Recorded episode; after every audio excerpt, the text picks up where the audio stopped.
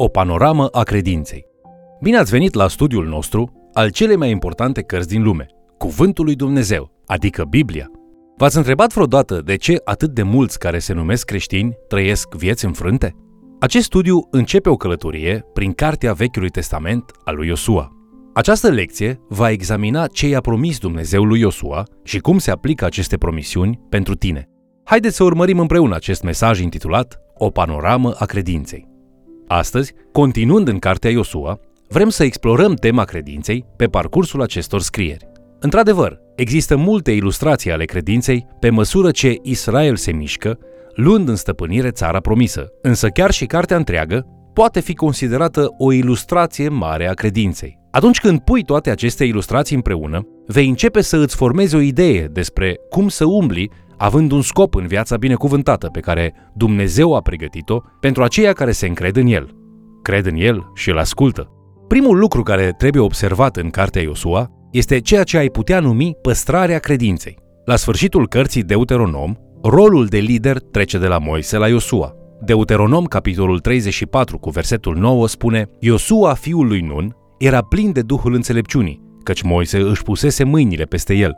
Copiii lui Israel au ascultat de el și au făcut potrivit cu poruncile pe care le dăduse lui Moise Domnul. În Iosua, capitolul 1, versetele 2 și mai apoi 7 la 8, este scris Robul meu Moise a murit. Acum scoală-te, treci Iordanul acesta, tu și tot poporul acesta, și intrați în țara pe care o dau copiilor lui Israel. Întărește-te numai și îmbărbătează-te, lucrând cu credincioșie după toată legea pe care ți-a dat-o robul meu Moise. Nu te abate de la ea nici la dreapta, nici la stânga, ca să izbutești în tot ce vei face. Cartea aceasta a legii să nu se îndepărteze de gura ta, cugetă asupra ei zi și noapte, căutând să faci tot ce este scris în ea, căci atunci vei izbândi în toate lucrările tale și atunci vei lucra cu înțelepciune. Iosua, ca și nou lider, primește această mare responsabilitate. În ea putem vedea o imagine frumoasă a credinței. Observă accentul pus pe ascultare. Credința din cartea Iosua este acea credință care este în acțiune, este credința ascultătoare. După cum vedem în Iosua, capitolul 2, în personajul lui Rahav, găsim imaginea credinței. Pentru mulți oameni, Rahav ridică o problemă prin faptul că ea îi amăgește pe liderii comunității ei ca să salveze iscoadele israelite. Niște israeliți vin la casa ei și ea îi ascunde.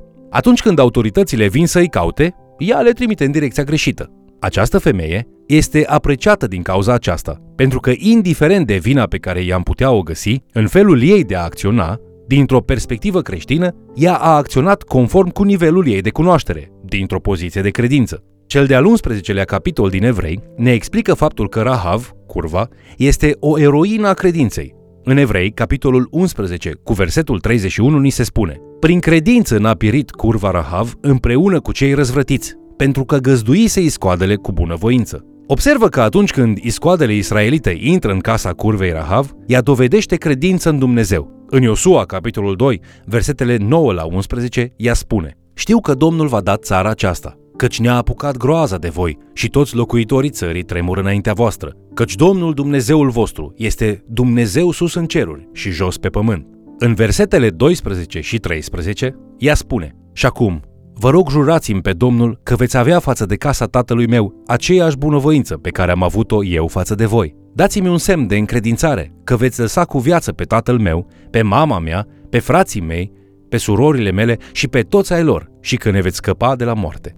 Aceștia fac un legământ cu ea și îi oferă un simbol al legământului. Îi dau o frânghie cărămizie, care este o imagine frumoasă a salvării, întocmai cum era arca lui Noe în cartea Geneza. În Iosua, capitolul 2, cu versetul 18, aceștia spun Leagă funia aceasta de fir cărămiziu la fereastra prin care ne-ai coborât și strânge la tine în casă pe tatăl tău, pe mama ta, pe frații tăi și pe toată familia tatălui tău. Rahav crede și ea înseamnă convingerile ei despre Dumnezeul lui Israel și acea credință o salvează pe ea și întreaga ei familie de la distrugerea care va veni peste restul cetății. Funia cărămizie, care atârna de fereastra ei, poate fi deci imaginea credinței. Această funie marchează casa ei ca fiind o mică parte a lui Israel, în mijlocul cetății condamnate a Erihonului.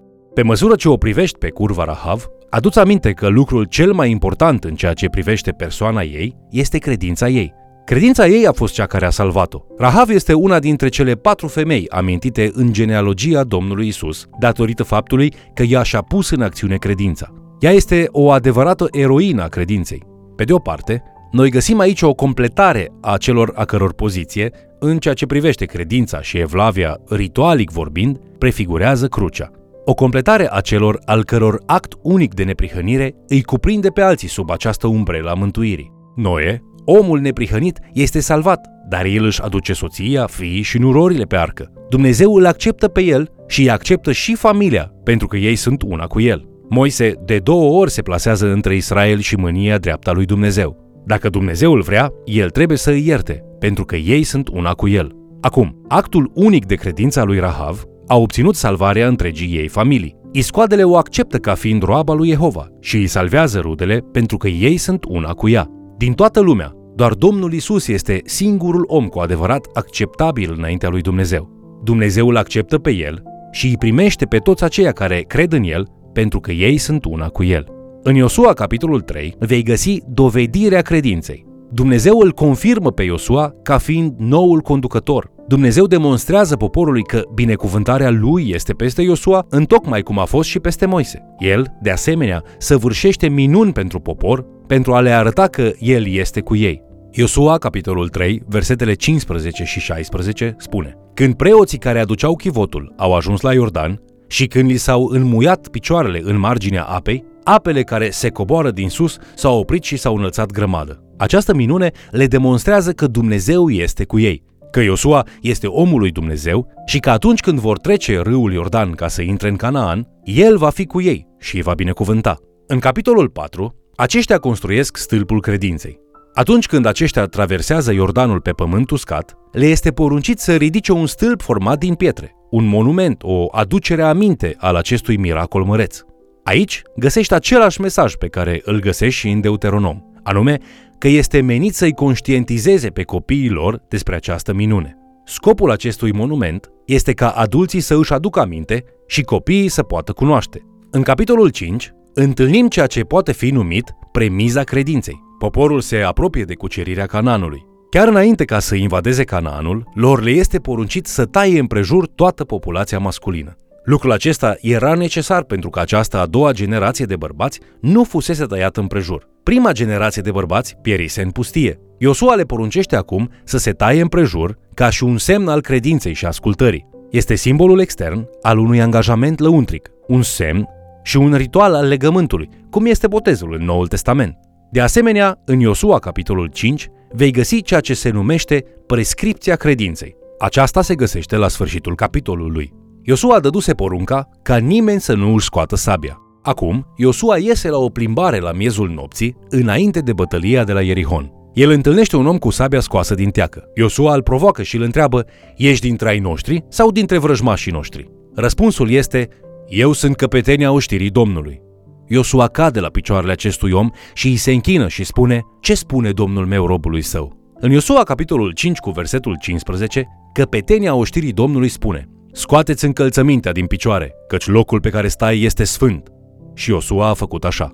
Această experiență este numită de teologi ca fiind o teofanie, adică o apariție a lui Dumnezeu în formă umană. În acest caz, este sub forma unui soldat, care se dovedește a fi Domnul oștirilor. Iosua știe imediat că este Domnul și cu fața la pământ se închină lui Dumnezeu spunând Ce spune Domnul meu robului său? Acest domn al oștirilor, care este însuși Dumnezeu, îi prezintă un plan de bătălie care pare ridicol după standardele umane și care, fără îndoială, este și un test dureros pentru un comandant militar atât de abil și genial ca Iosua. Doar o credință mare în autorul planului l-a adus pe Iosua în poziția în care să se supună acestui plan. Potrivit cu Iosua, capitolul 6, israeliților le este poruncit să iasă din tabără și să mărșăluiască în jurul cetății Erihonului. Mai întâi, va trebui să meargă o mulțime de oameni înarmați, urmată de șapte preoți care vor suna din trâmbițe de corn de berbec. Apoi, câțiva preoți care vor purta chivotul și apoi restul de oameni de luptă, poate chiar restul populației. În prima zi, au mărșăluit în jurul cetății odată și apoi s-au întors în tabără. Lucrul acesta l-au repetat până în ziua a șaptea, când au mărșăluit în jurul cetății de șapte ori. Oamenii au rămas tăcuți în timpul mărșăluirii și doar cei șapte preoți au sunat din trâmbițele din corn de berbec. După ce au înconjurat cetatea a șaptea oară, în cea de-a șaptea zi, Iosua s-a întors spre popor și le-a poruncit să strige și toată lumea a strigat. Zidurile Ierihonului s-au prăbușit. Cartea Evrei spune că zidurile Ierihonului au căzut datorită credinței, în special datorită credinței lui Iosua. Iosua este acolo conducându-i pe toți acești oameni. Ascultarea lui Iosua presupune o credință mare într-un Dumnezeu demn de încredere, care are un plan aparent ridicol. Aplicația devoțională este aceasta. Iosua are un plan când conduce poporul în jurul Ierihonului de 13 ori. Din punct de vedere militar, planul acesta este absurd, de-a dreptul rușinos. Iosua știe cum ar trebui să arate un plan militar bun și planul acesta nu pare a fi unul bun. Totuși, el urmează acest plan pentru că el cunoaște un detaliu important. Este planul lui Dumnezeu. Doar asta contează. Nu este nimic spiritual în planurile nebunești. Nu este nimic divin în ideile ridicole și nepractice. Trebuie să știm că Dumnezeu a vorbit. Deci, chiar dacă pare ridicol, Iosua îl pune în aplicare și știe că Dumnezeu se află în centrul acestui plan. Iosua 6 îți spune ce este credința și cum funcționează. Bătălia de la Ierihon descrie acel tip de credință care face posibil ca tu să intri în țara promisă ție, acea țară spirituală, unde să primești daruri spirituale și unde să trăiești ca un om evlavios în mijlocul unei lume amenințătoare și întunecate. Acest tip de credință este una practică. Este o credință care pășește în tocmai cum Iosua a pășit în Iordan pe pământ uscat și în tocmai cum a pășit de 13 ori în șapte zile. Credința nu este ceva mistic sau ceva subiectiv. Conceptul credinței nu este ceva dificil de înțeles. Credința înseamnă să crezi în ciuda riscurilor. Credința înseamnă să crezi ascultând. Ascultarea este credința în acțiune. Credința în acțiune este credința care lucrează. Și acest tip de credință este cea care câștigă bătălii. Acum, la încheiere, întreabă-te, este credința ta acel tip de credință care își asumă riscuri prin ascultare? Te păstrează această credință în cuvântul lui Dumnezeu, chiar și atunci când ești un pic confuz cu privire la motivul pentru care Dumnezeu spune sau poruncește ceva? Maria, mama Domnului Isus, le poruncește servitorilor din Cana Galilei în Ioan, capitolul 2, versetul 5, să faceți orice vă va zice. Intelectualul spune, să vezi înseamnă să crezi, dar Dumnezeu întotdeauna a spus, a crede te învață să vezi. Acest lucru este ilustrat prin bătălia de la Ierihon. Atunci când copiii lui Israel se angajează ca prin credință să pășească printr-un râu, acesta se despică atunci când ei îl ating. Atunci când prin credință ei mărșăluiesc în jurul unei cetăți, aceasta se destramă când ei strigă. Credința are încredere. Credința își asumă riscuri. Credința ascultă. Credința în Dumnezeul credincios va avea parte de o mare răsplătire. Supuneți umblarea lui Hristos azi. Vă mulțumesc pentru că ați fost alături de noi studiind Cuvântul lui Dumnezeu. Dumnezeu are un plan perfect pentru tine și vrea ca tu să pășești în viața de credință. Când pui credința în acțiune, poți revendica binecuvântările spirituale pe care Dumnezeu le are pentru tine. Continuă să studiezi cuvântul său, astfel încât să poți auzi vocea lui atunci când el îți cere să-ți pui credința la încercare. Te invit să ne urmărești în continuare și, de ce nu, să mai chem cel puțin o persoană să ni se alăture.